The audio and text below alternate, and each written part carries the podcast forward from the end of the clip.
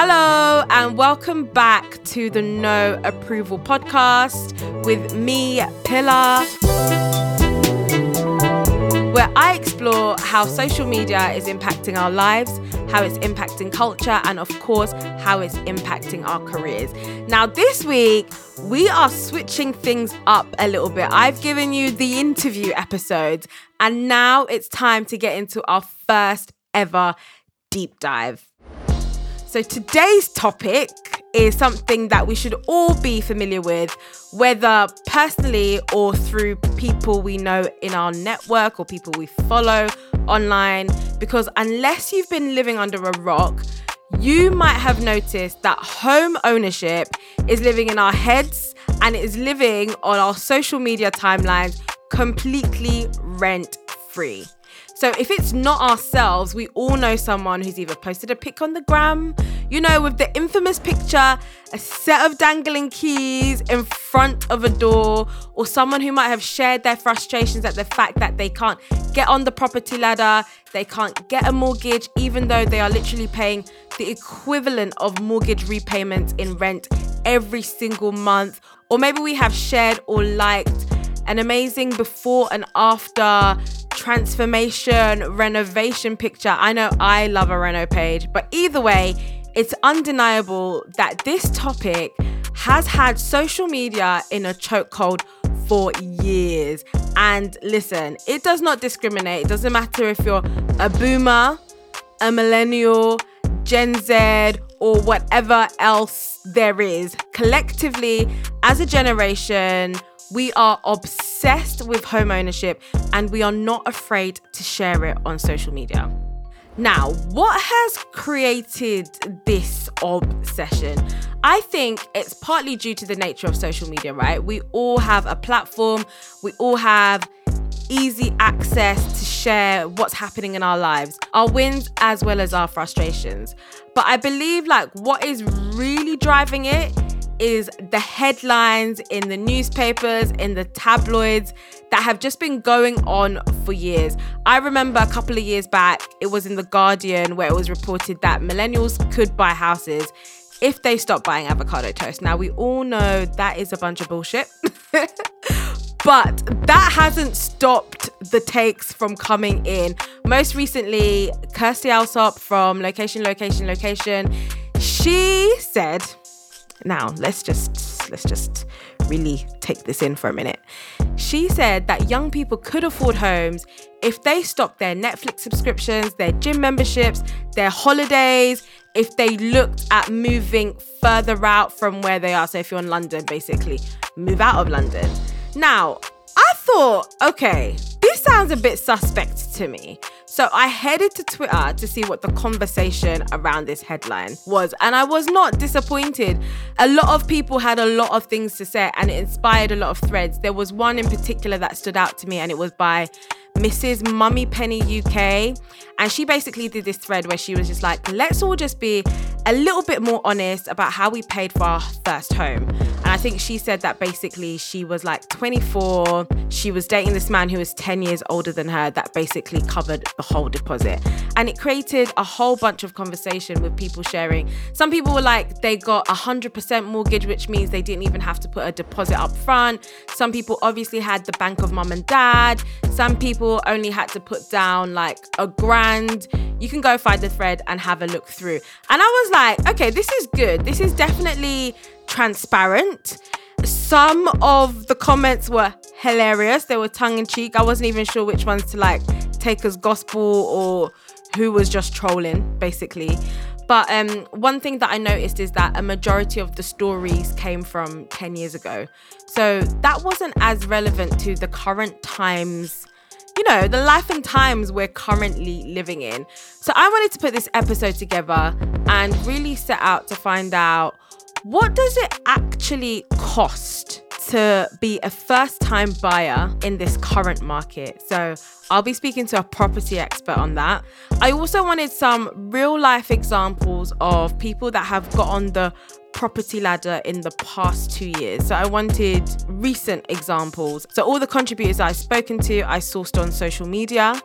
Then I wanted to look at what happens after you buy the house, because there's this whole other corner of social media that is dedicated solely to the aesthetic of your home and renovating homes and flipping houses. So I'll also be speaking to Ori at Home, who runs a renovation page that has got a lot of traction in the past kind of like 6-7 months. She's got over 13,000 followers just from sharing her renovation journey and also being very cost transparent on what make your house look aesthetically pleasing, like the houses you see on Instagram.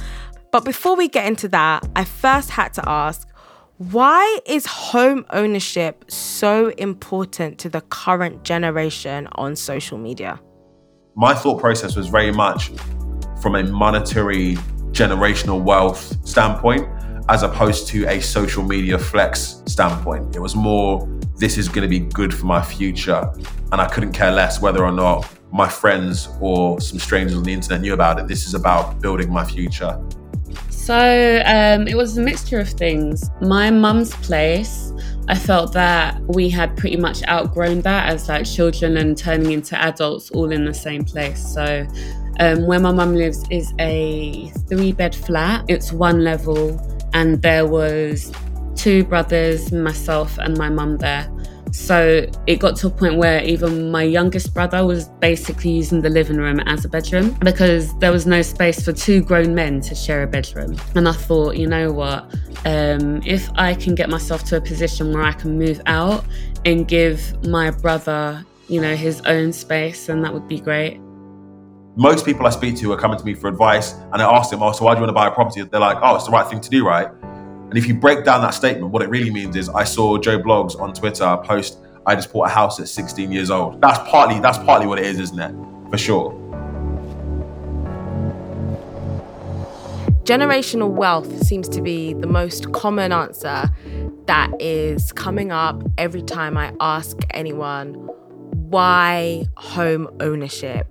It's almost like it's sold to us as something that is, you know, hashtag goals, in the sense of it's you building for your future self, your future family, something that you can pass down through generations. Or in the other instance, it's circumstances, like you can no longer stay where you are, whether that's space, whether that's a cultural reason. There is several circumstances that lead people to home ownership. There's also several routes for home ownership. So I sat down with property expert Topsy Taiwo.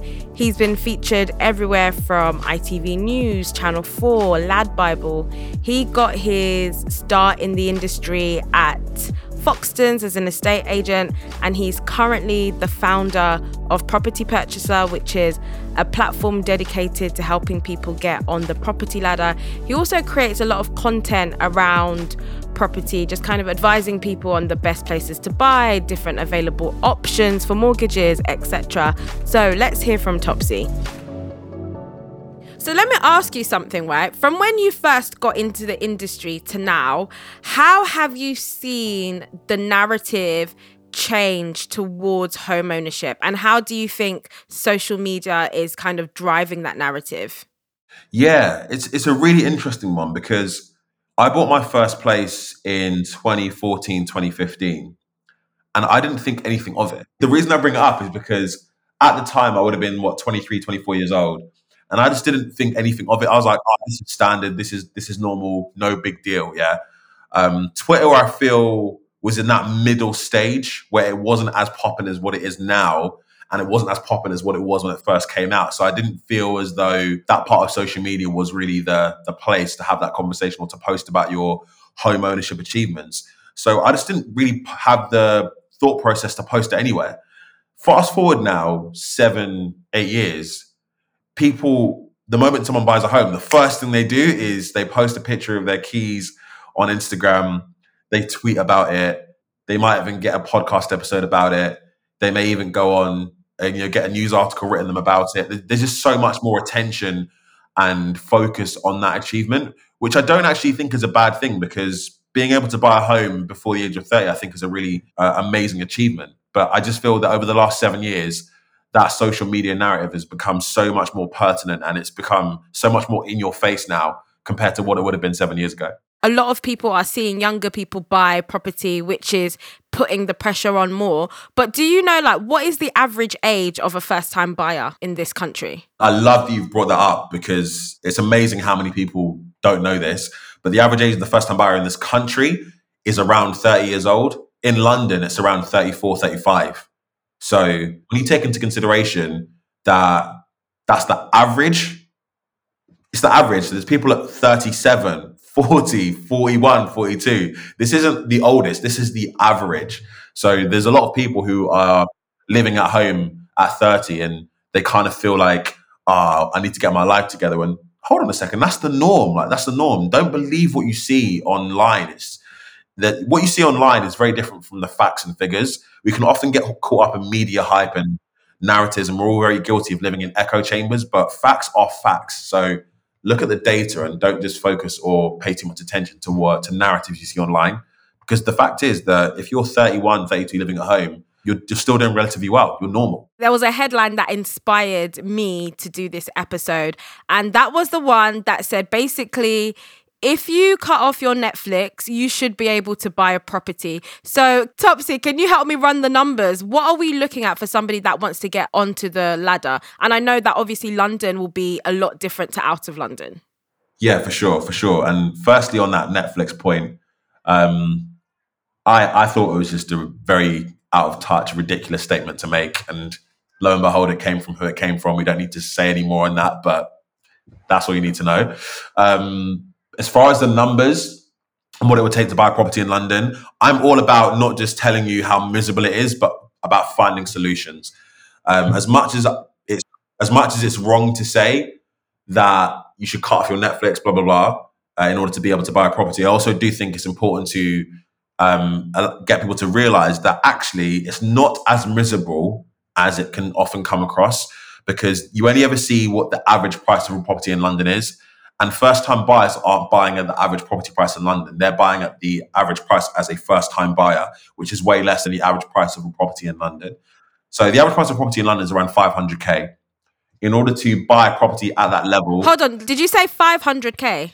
£500,000 is the average price approximately for a property in London at the moment. Oh, wow. It is, yeah, it is. So if we're basing numbers off of that, let's just assume you had a 10% deposit, like you've magically been able to save up 50 grand. That would mean you would need a mortgage of £450,000, right? Now, in order to get a mortgage of that amount, a bank will typically give you 4 or 5 times your income. So let's assume you're earning 100k a year, you'd be able to get around a 450 grand loan. So you basically need 50 grand saved up and a 100 grand a year salary, plus I would say another 10 to 15,000 pounds available for buying costs in order to get the transaction through. So that's to buy the average property in London, full stop. What happens for people that earn less than 100k? Like, how do they run their numbers, or how can they make this situation work for them? Is this the reason why we're hearing that people are being driven out of London? Yeah, 100%. I'm not going to beat around the bush. It's definitely a lot harder today to buy a property in London or in the place that you were brought up in or you grew up in than what it would have been 25 years ago. That's just facts. We can talk about cut off Netflix, work harder, do this, do that, blah, blah, blah. The facts are it's harder financially to do that. And that's because the rate at which wages have grown have not been anywhere near as fast as the rate at which house prices have grown. So from a factual standpoint, it's just financially more difficult. But there is a saving grace to this. There are so many other schemes out there today than what there would have been back then, such as Help to Buy, Shared Ownership, Right to Buy, the Lifetime ISA, the First Home Scheme, which I believe is launching soon. And the government is continually trying to, offer help, which I do think has its pros and cons. But at the end of the day, if it wasn't there, it would be even harder for these buyers to get onto the ladder. So that's what I would first say you should look at. Look at your options that you have available to you to buy. And then to round this off, the second thing I would look at is look at the average price of a property for first-time buyers, because it's way less than 500 grand. If I take where I live, for example, in and around the Watford area, average price for a 1 or a 2 bed in Watford is around £250,000 to £325,000. Is that a flat or a house? It could be either or. It won't be a large house, but there are some terraced houses in Watford for around the 350 to 375 grand range. Mm-hmm. And yes, it might not be in the location that you wanted to live in, but if you're a commuter, you can get from Watford to King's Cross in 15 minutes. From King's Cross, you can then get to most places in London, in central London, under 10 minutes. So, and Watford is a great up-and-coming area. There's, I think we were speaking before this, you've been to Watford before, there's some nice restaurants there. But there are a lot of these commuter towns dotted around London where you can get a property on a 45 grand or a 40K salary with around 15 to 20,000 pounds saved up. So it becomes all of a sudden a lot more achievable to get on the ladder than what you see on the Daily Mail headline of it's 600 grand to buy a property and you need to be earning 120 grand a year. If there's one thing I love about social media and the internet in general is our access to information. We are literally one click, one swipe, or one share away from having our questions answered, just like Topsy did with property. But we all know it's one thing hearing from the experts, and sometimes it's another thing putting it into practice. So I put a call out on my Instagram page looking for recent first-time buyers who are willing to share their stories. And my first chat was with Candice McKenzie. She's a DJ and events producer who had to move out of London to get her first property. I bought my house, I exchanged contracts in 2021 and I found the house in 2020. I wanted to buy in 2019, but I thought I wasn't ready. But I suppose if I had looked as further afield as I am now, I would have been able to afford it. But I was looking quite close to London at the time. So my journey started about 5 years before that, 5 odd years before that. 2016, I think it was. I decided that I was going to buy property. So I had my job, had my day job. And I remember going to this event and it was by these girls. I used to do this like networking event called Pursue Your Passion. And I remember going to one and there was, you know, that TV presenter, Claudia Liza, she's on like Channel 5 now, I think, but she was on Sky at the time.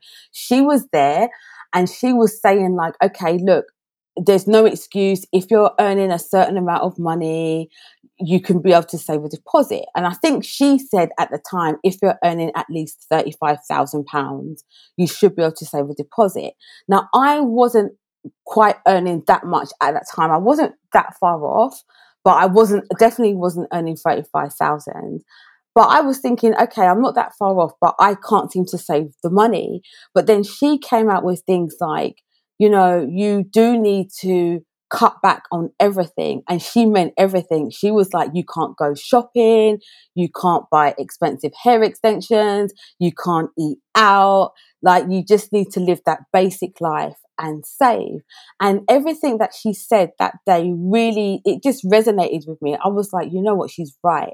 So then what I did is I suppose took stock of my wardrobe, right? And I said to myself, I'm just going to buy myself like 2 new jumpers, 1 new skirt, a pair of jeans, or whatever I'm just going to get myself now, because this needs to sustain me until I've bought my house. I'm not going to shop anymore. So that was the first thing I did. I took stock of what I had and made sure I had, you know, enough things to carry me through, but knew I wasn't going to go shopping. And then I realised that I needed, because I wasn't, she said 35,000 and I still feel like probably need more than that, but I knew that I needed more money. So I knew I had to get another job. So I was already working for Premier Radio. I was working for Premier Gospel, but I just had the one show, my specialist show that I do every Monday.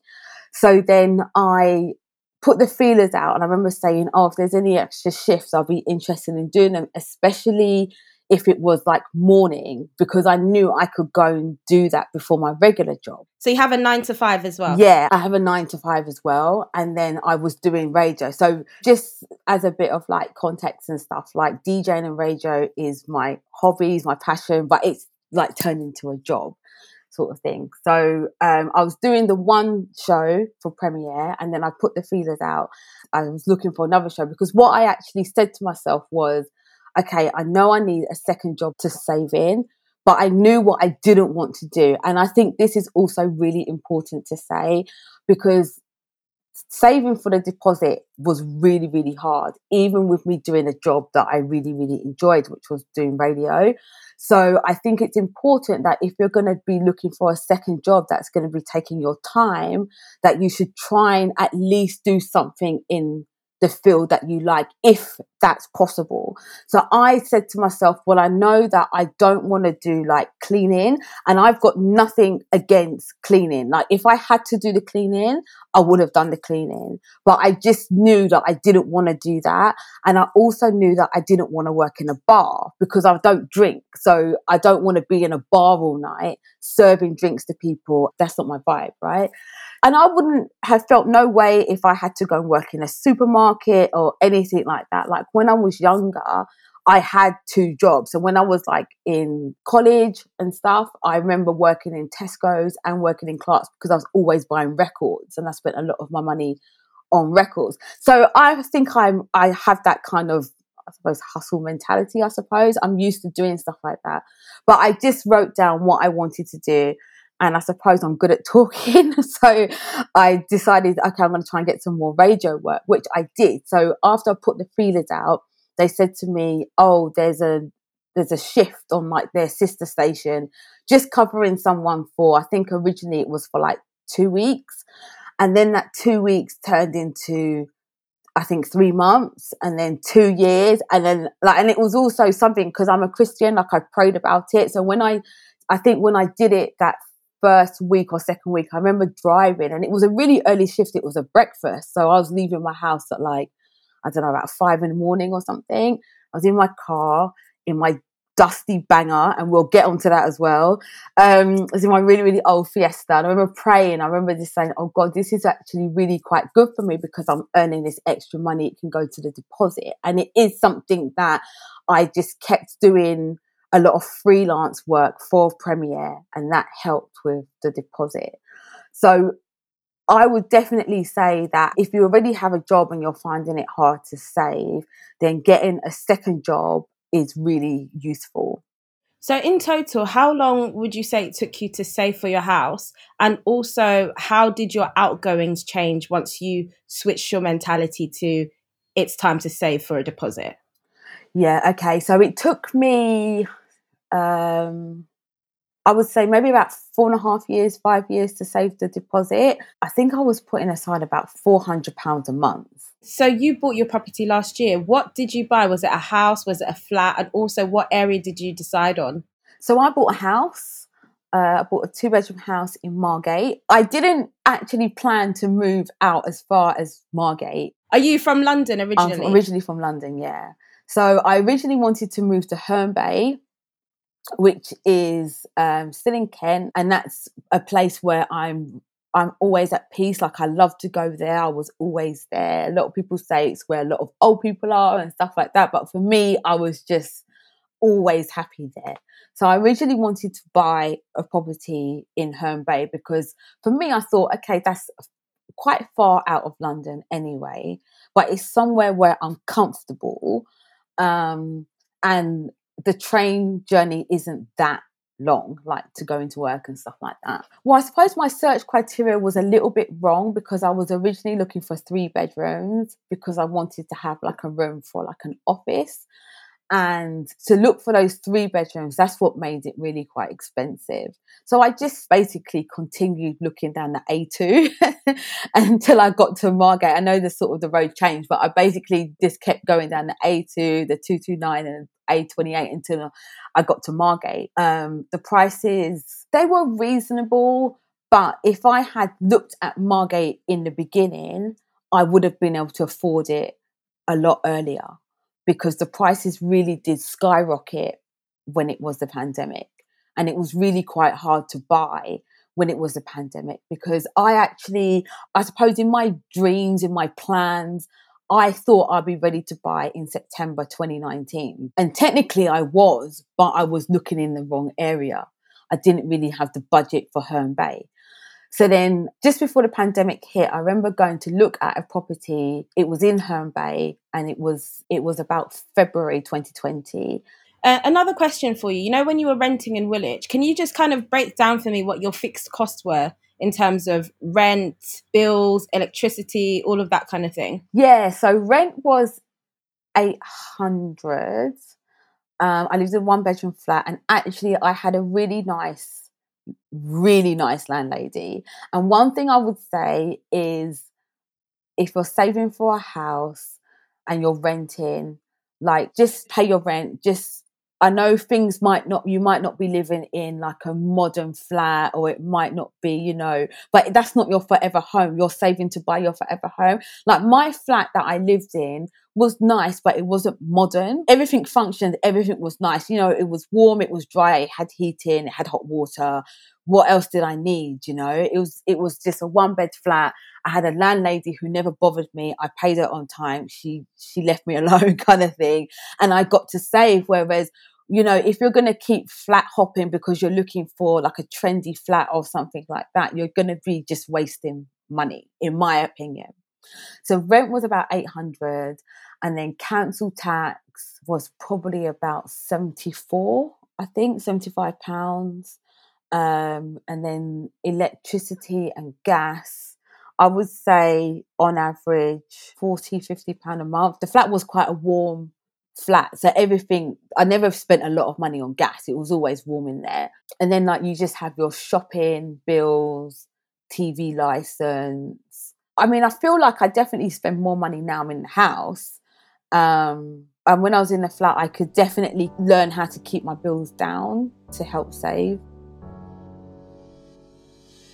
So I work in the pharmaceutical research sort of area. I'm a clinical research associate. And when I started doing more research into what it takes to buy a house, how much I'd need to buy a house, that's when I figured out the actual amount that I would need to save. So then I decided to become a contractor so I could make more money in a quicker amount of time. So when I was permanent, my last permanent salary would have been about 42,500. And then when I went into contract, I believe my first contract role was 300 a day. Let me just work out how much that is. So that took me to about 66,000. Instead of giving things up, I just strived to earn a lot more and tried not to change my lifestyle too much. So I'm a strong believer in, like, you need to be able to enjoy your life at that moment in time. I wasn't gonna put myself into such a state of struggle to be able to save, because at the end of the day, let's say you save the amount you want and you struggle all that time to maintain being able to pay for something that you struggled to get, you're gonna have to continue struggling. I wasn't born for that life. I wasn't at all. So I just thought, I need to be able to be comfortable. So I still lived comfortably. I went out, I went on holidays. I lived a normal life. I just earned more. So I was able to save more.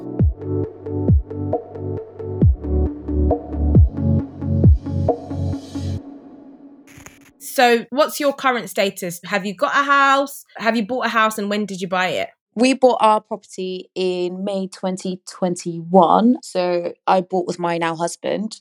At the time, we were engaged. We'd been engaged for like a year or so. And because of COVID and stuff, obviously we started planning the wedding, but because of COVID, we kept on having to change our plans constantly. So we're like, you know what?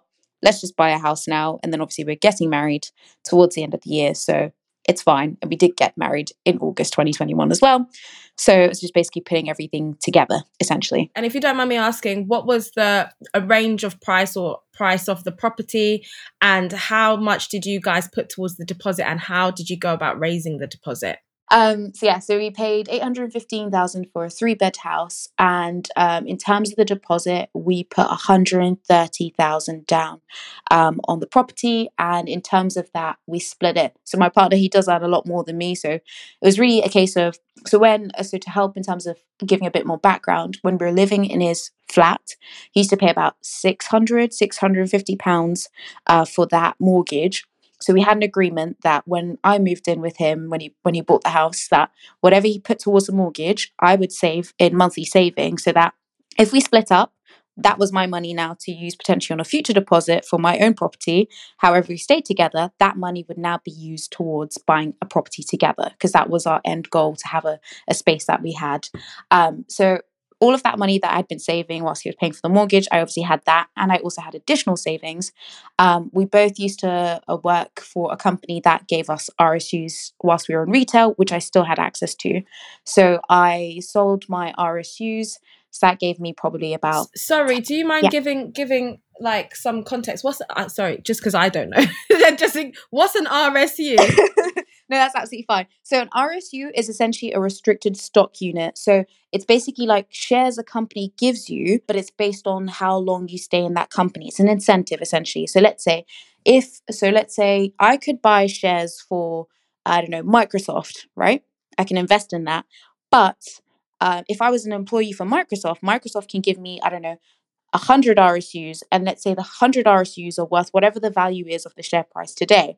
But the 100 RSUs, they won't all be given to me at once. They'll vest over time. So typically what companies will say is when they give you the RSUs, the first batch of them, they'll give you, let's say, 25% at a time.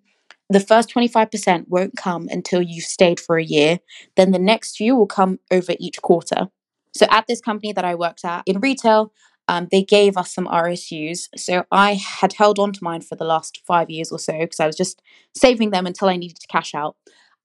So I cashed those out. So that probably gave me about 10 grand or so. And then also I have been investing. So I was using things like Vanguard. I also had my own savings. So I'd set up a Marcus account, all these things. So basically when it came to the deposit, it was basically whatever I had, scoop it all up and put it into this house. So that was through the Marcus, the RSUs that I sold, and also the other savings accounts that I had. I have different pots for different things. But at this point, I was like, I need to buy a house. So let's just club it all together. And then with my partner, he also had RSUs as well from his current company.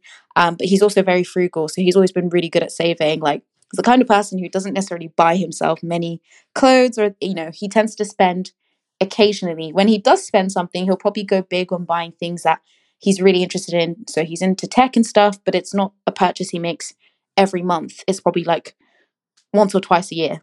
So he's really, really frugal. So for him, it was a lot easier. And also that salary, I guess because he's on a higher salary as well. So it means you've got more disposable income to be able to save that cash. He also had RSUs from his employment. And also his company also offered something called ESPPs, so employee stock purchase plans. So what that allows you to do is when you work for a company, if they have this, if they're on the stock market, they will allow you to buy shares in the company, and they're usually at 15% of the lowest price during the 6-month cycle. So let's say the share price starts at $30 on the 1st of January. And then by the by let's say the 30th of June, as the cycle ends, the share price is now, I don't know, $20. Whichever of the two figures are lower, they'll give you that, but at 15% of that price. Does that make sense? So you basically get the shares at 15% discount. So you'll always win, I guess, in that respect. So he had ESPPs in the company that he worked in. So he also cashed those out as well. So it's a combination of RSUs, ESPPs, and also just general savings. So that allowed us to put together that deposit. What would you say your rough salaries are? You don't have to give me exact. You can say roughly. So for me, it's probably around the 50 to 60K mark. And for my partner, it's about 120 to 130K.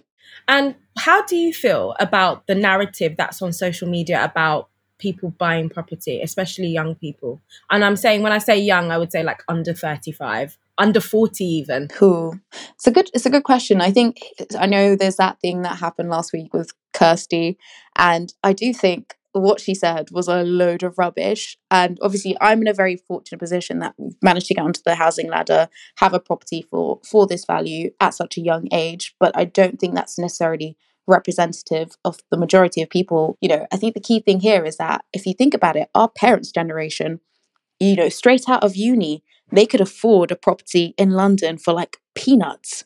Whereas for us, like, neither of us can afford this property without each other, right?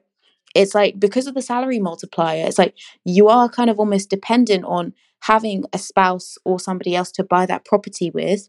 If not, you have to look at potentially living much further outside of London, or using government schemes like Help to Buy or shared ownership to be able to afford a property. And I guess also using those schemes also comes with its own problems as well.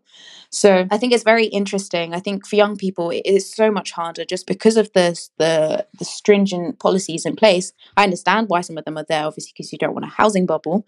But because of the cost of living and also the salaries now no longer matching, I think it's like 7 times.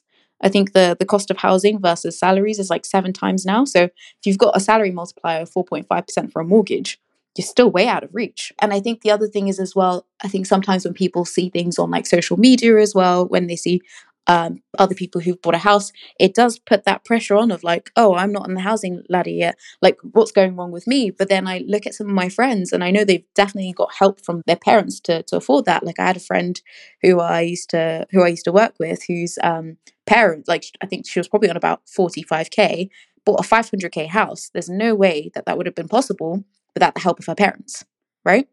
I don't think there's necessarily always that transparency on social media when we post things like, you know, you buy your house or you buy X thing. Like people don't necessarily see what's gone in to get that individual to that stage. And that's what I'm saying, for me, like I said, I'm in a fortunate position, but that wouldn't have been possible without my partner. And it's also crazy that, you know, he's on 100k plus, and without me, he still wouldn't be able to afford this house.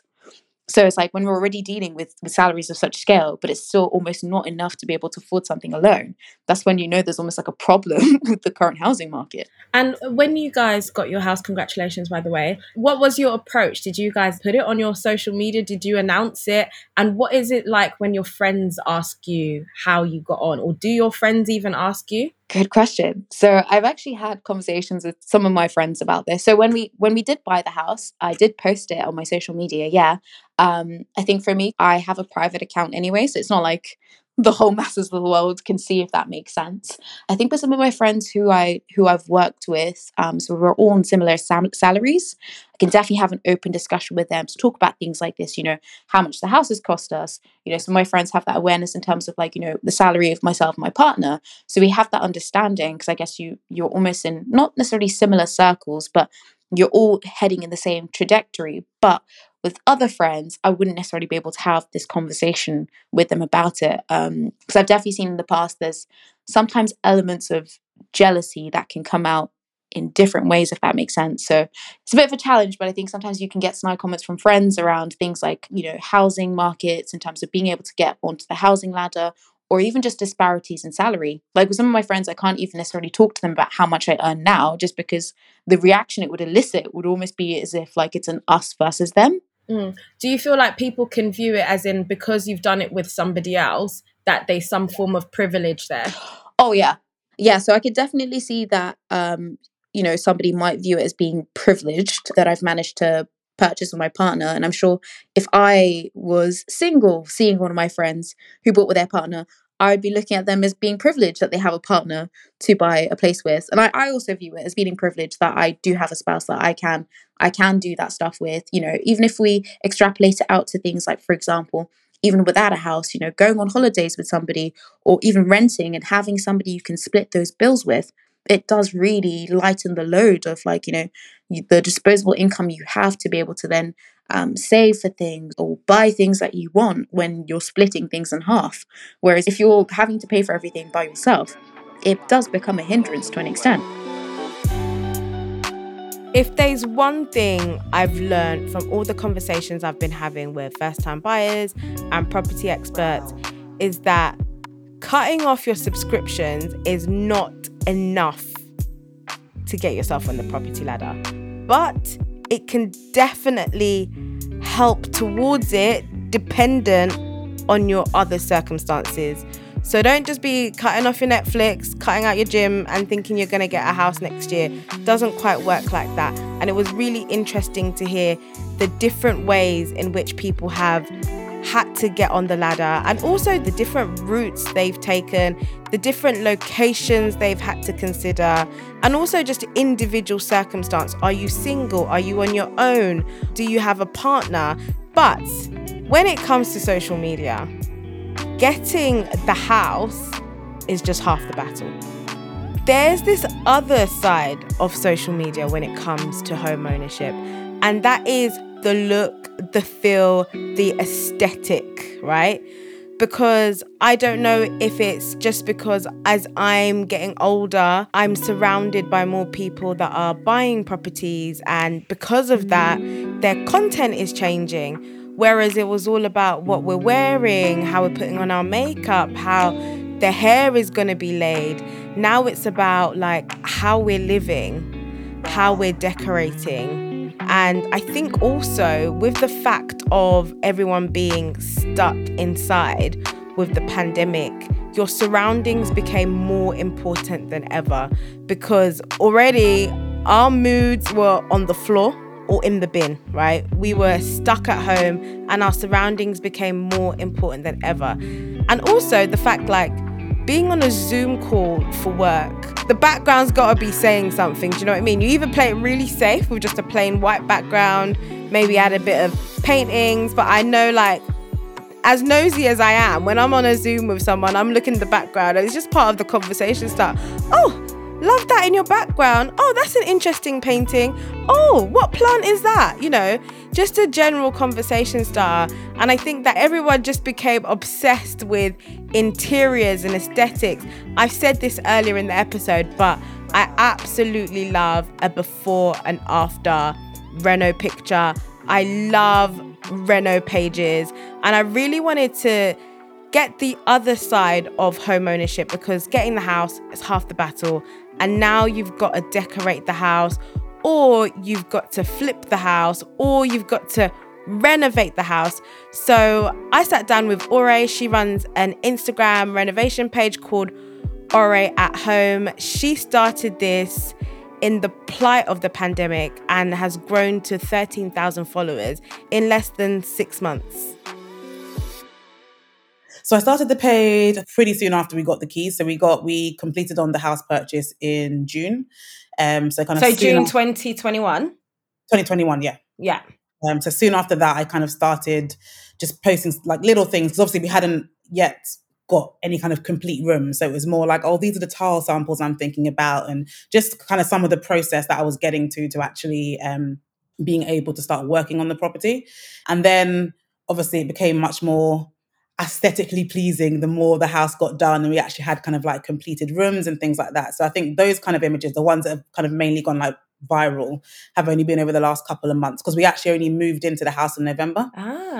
So it was about 5-ish months of doing all the work with the builders, and we lived at my parents', and then we moved in November, just kind of before the Christmas period, and that's when I think the account really took off. Before you bought your house, or before you started showing your renovation journey, what kind of things did you feel like were missing that you thought you could bring to the market or bring to the table through your own account? To be fair, I would say that I think the home interiors account world is oversaturated. So there are a lot of home accounts and a lot of different types of accounts. So I wouldn't necessarily say that there were massive gaping holes. For me, one of the things that I found scarce within the area was people, I guess, being cost transparent. So that was something that I was really focused on. If I'm going to share something, I want to be able to tell you how much it cost me, where I got it from, make it really easy for you to know upfront. For you to get this aesthetic, or for you to get this small tiny grid picture, it's going to cost you this. So instead of just looking at an image and being like, oh, it's beautiful, and then actually finding out it's like 20 grand, you know, from the offset exactly what it is I'm promoting to you, or what it is I'm telling you. So that element of cost transparency, I wouldn't say nobody was doing it. So I wouldn't say there's a massive gap in there, but it was definitely not that many accounts that were open with it. And I struggled with that when I was doing my renovation, because I would look through accounts, get inspiration, click the photo, then they've obviously tagged a company. So I've then got to go to the company's website to see, you know, what it is they've tagged. I've then got to search the company's website to actually find the particular item that they've tagged that I like. And then at that point, I might then find out it's £700. And this whole exercise was a waste of time, because I would have known at the beginning that I couldn't afford that £700 light, you know, like 20 minutes earlier. Just trying to, I guess, increase that transparency up front was definitely something that was important to me with my page. Did you get a shock with your first renovation? I would say Yes and no. So I did a lot of research before we started renovating this property. So before we even closed, I think even before we even fully offered, we had to know that we had enough money up front to be able to do the renovation. So I think that's what I think a lot of people aren't aware of, but don't consider. Often you get given advice that, well, if you want to get on the ladder, buy a rundown property because it's cheaper. So at least you got the bones of a house, and it's actually, you can get on the ladder easier that way than trying to find something that's finished. However, once you've got the bones of that broken down house, actually you need a lot of upfront cash as opposed to a mortgage to be able to actually do that house up. Definitely, well, not often, it is more expensive upfront for you to be able to renovate a property that may be cheaper because it was run down, but requires all this work for you to be able to live in it in the first place. So yeah, so we did a lot of research up front, myself and my husband, to what the rough costs would be. We actually got builders in as well. We had a really nice estate agent who let us bring builders in to view the property with us. Is that before you made your offer? We'd made an offer, but it was before the offer was accepted and before we'd started the process of actually contracting lawyers and doing so. Could have still pulled out at that point in time, but they knew we were serious enough to say, we want to make an offer, and also we want to bring our builders around, because they knew the house would require building work. It was pretty much unlivable otherwise. So yeah, so we did all that work up front. We had a rough idea. I would say the rough idea and the budget we had still wasn't enough to what was needed. Really? The budget left us a long time ago, but at least we had an idea about kind of how much we needed to have and whether or not the house was feasible to get it to the level that we would be comfortable living in with the savings that we had. So yeah, I wouldn't say that was a surprise. What I would say is that other people I've spoken to, or people that see the Spill the Bill posts who haven't maybe got yet to that stage of either doing their own renovation or looking into the costs, are then shocked. So I think people that haven't done that research will hear potentially the cost of people's kitchens, or the cost of like little things like a microwave oven. Like my microwave oven was more expensive than my actual oven and things like that. Yeah, like I don't know why it's like a thing that they're just more expensive than the ovens themselves. And that for me was like wild. Like, why is a microwave oven like £1,000? So things like that, I think hopefully shining the light on some of those, even like little things, like I said, like the cost of appliances, people will then start tallying that up in their mind when they're thinking about potentially doing it, later down the line. Do you know, the one thing that I didn't know cost so much until I started seeing a lot of it across Instagram when my friends were like buying houses or renovating their houses, is like things such as switches. Oh my God. Sockets. I was like, what? One, like literally that whole thing over there probably is like, $16.99 per switch. But then it's not even so much the individual price is mad, but it's more that when you tally up how many switches, how many sockets you need in a house. So even though it might seem like, oh, it's only £12, only, £15, you need like 25 of them. Wow. At any given time. And so, yeah, switches, I can't remember how much you spent, but it was definitely over like £1,000 or something on just switches and sockets. So it all tallies up. Even like painting. Now, you know how much people charge you for painting, like just painting rooms? Mm. If they're happy to paint, I'd say grab him. I didn't do those background checks before I got married, so my husband was not covered in that set, unfortunately. But, that is so funny. Speaking of your husband, though, like how much involvement or influence does he have on your page? Because we do see you guys, obviously you're up front, but we do see you guys do it as a family. Is it a family project, or are you kind of leading on interiors? So in terms of the Instagram page, it's just me that's leading on it. As in, I refer to him on the page, but his face is not there and stuff like that. In terms of the house, he would say he had 50% input. I would say it's probably closer to 10, maybe 5. But yeah, so he's great in that he obviously trusts my kind of interior decisions. So for the most part, he's happy to run with whatever I want to do. But we are still a team in that I obviously run things by him, like, oh, I want this room to be pink. So we have another pink living room, and obviously he had to okay that before the paint went on the wall. But before he comes home and just gets a shock, like, what's going on here? Exactly. To be fair, that's sometimes the best way. There are things where I've just done it and I'm like, oh, you didn't know? I didn't mention that. I'm like, oh, I thought I did, So it's a balance. When to ask for, I usually ask when I know the answer is going to be yes anyway. And then if not, I kind of just do it. And then he learns to love it later. As someone who comes from like a finance and banking background, did you have any reservations about putting yourself forward on social media or inviting people into your home? Not really. I would, like I said, I would say that when I started the page, I didn't actually think I would get the number of followers that I had anyway. So I wasn't really thinking about it in terms of, oh, what if there's thousands of people that have access to effectively what is my private family space? I think the more I've been doing it, the more that my account has grown. I am more cognizant of not showing certain things and keeping some elements of privacy with what I share. But I think, yeah, I think there just has to be a balance. And this, and actually that side of things is one thing I do discuss with my husband, and my husband has input on in terms of when I'm, particularly things like Spill the Bill or things that I'm sharing, I will confirm with him that he's happy that this knowledge is out there because he paid half of that. So he needs to be okay that we're sharing that we spent this as our overall cost and that his friends or people that know him could know that information. So there's a balance. For me, the focus of the page has always been interiors. So I'm happy to be very open and share things in regard to the interior and the renovation of the property. We don't share things like how much the property cost, what we bought it for, stuff like that, because that to me is not relevant to the interiors focus, which is what the page is about. You know, online can be a brutal place for, you know, a lot of people, a lot of accounts. So ultimately, it's just, I guess, for them, I'm speaking on their behalf, I don't know, but it could be them protecting their peace in terms of, you know, you don't want to show yourself, your family, your kids. Someone leaves a comment, you start feeling away. It's now tainted the experience of posting on Instagram for you. I think there is an element of, particularly if you're showcasing yourself, having to have a bit more of a thicker skin.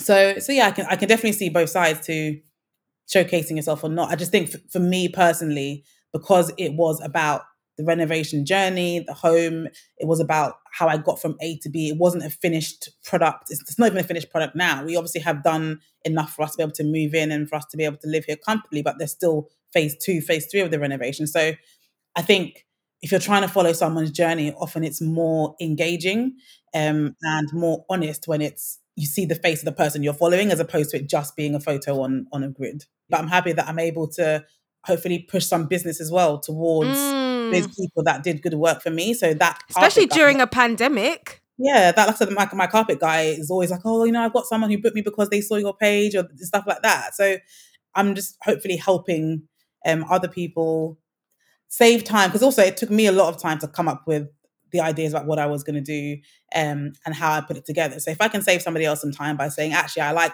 it exactly like that, I'm just going to pick that out of Instagram and put it in my house, then I'm happy to do that.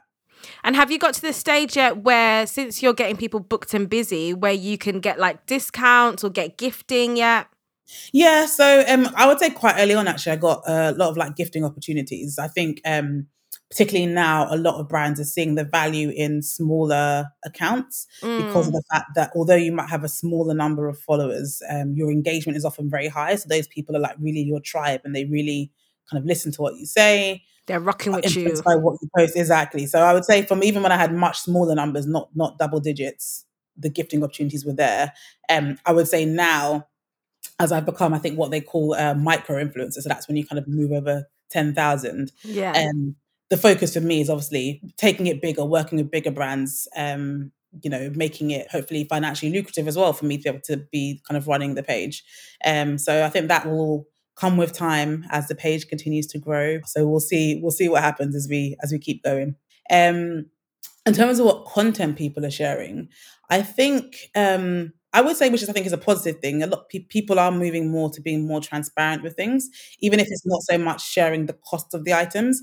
I'm seeing a lot more people declaring that it's an ad, that it's a partnership, that they got things for free. I know, I think legally they're required to do so, but you still used to have people that might put it in the small print, or it was really hard to know that this was kind of a collaboration. A hashtag in the middle of 30 hashtags. Exactly. Whereas I think now influencers are being much more upfront with that. And even brands, for example, ones that I'm working with, when they give you the brief for kind of what you should be posting or how you post, a lot of them are saying upfront, can you please put ad in like the first sentence or in the first 3 words? So they also want you to be transparent about that. I think that's definitely a direction people are going in. I think that also helps people, I'm hoping anyway, helps people that are consuming the content realize that actually, if you don't have a home account, if you're not working with brands, don't beat yourself up that you're not completely renovating your house in like 2 days, or that you haven't got everything you need or the budget for everything you need immediately, because a lot of these accounts that are showcasing this stuff to you are getting things sent for free, having things shipped super fast because they are an influencer and there's a project going on. So yeah, just I think hopefully people declaring it helps others manage their expectations about what they can expect if they're doing their own and they do not have the same privileges as somebody kind of working in that space.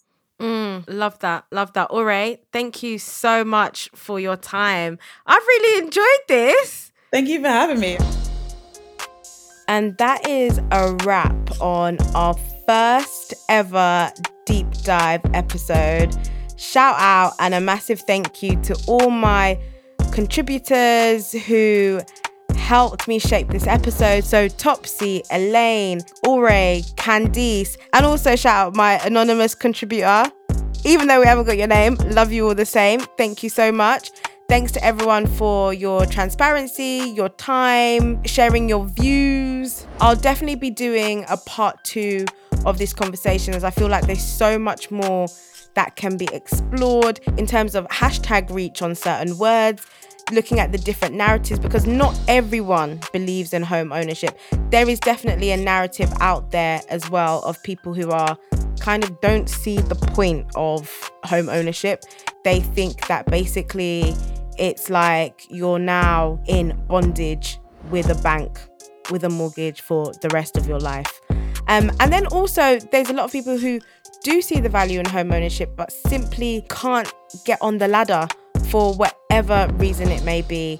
And it's not that they don't have the earning potential, or it's not that they can't afford the monthly repayments. There's different barriers, whether that's a deposit or whether that's personal circumstance. So that's definitely something else that I want to explore a little bit more. But in the meantime, if you took anything away from today's conversation, then please leave a review, please give us a rating. I will leave everyone's Instagram and Twitter account, website in the show notes, so feel free to reach out to anyone who you heard today. You can also hit me up as well on @PillarOfSociety on Twitter, Instagram. Join TikTok, so come through. But yeah, that's the end of today, and I'll see you guys next week where we're back with an interview episode. So thank you and bye.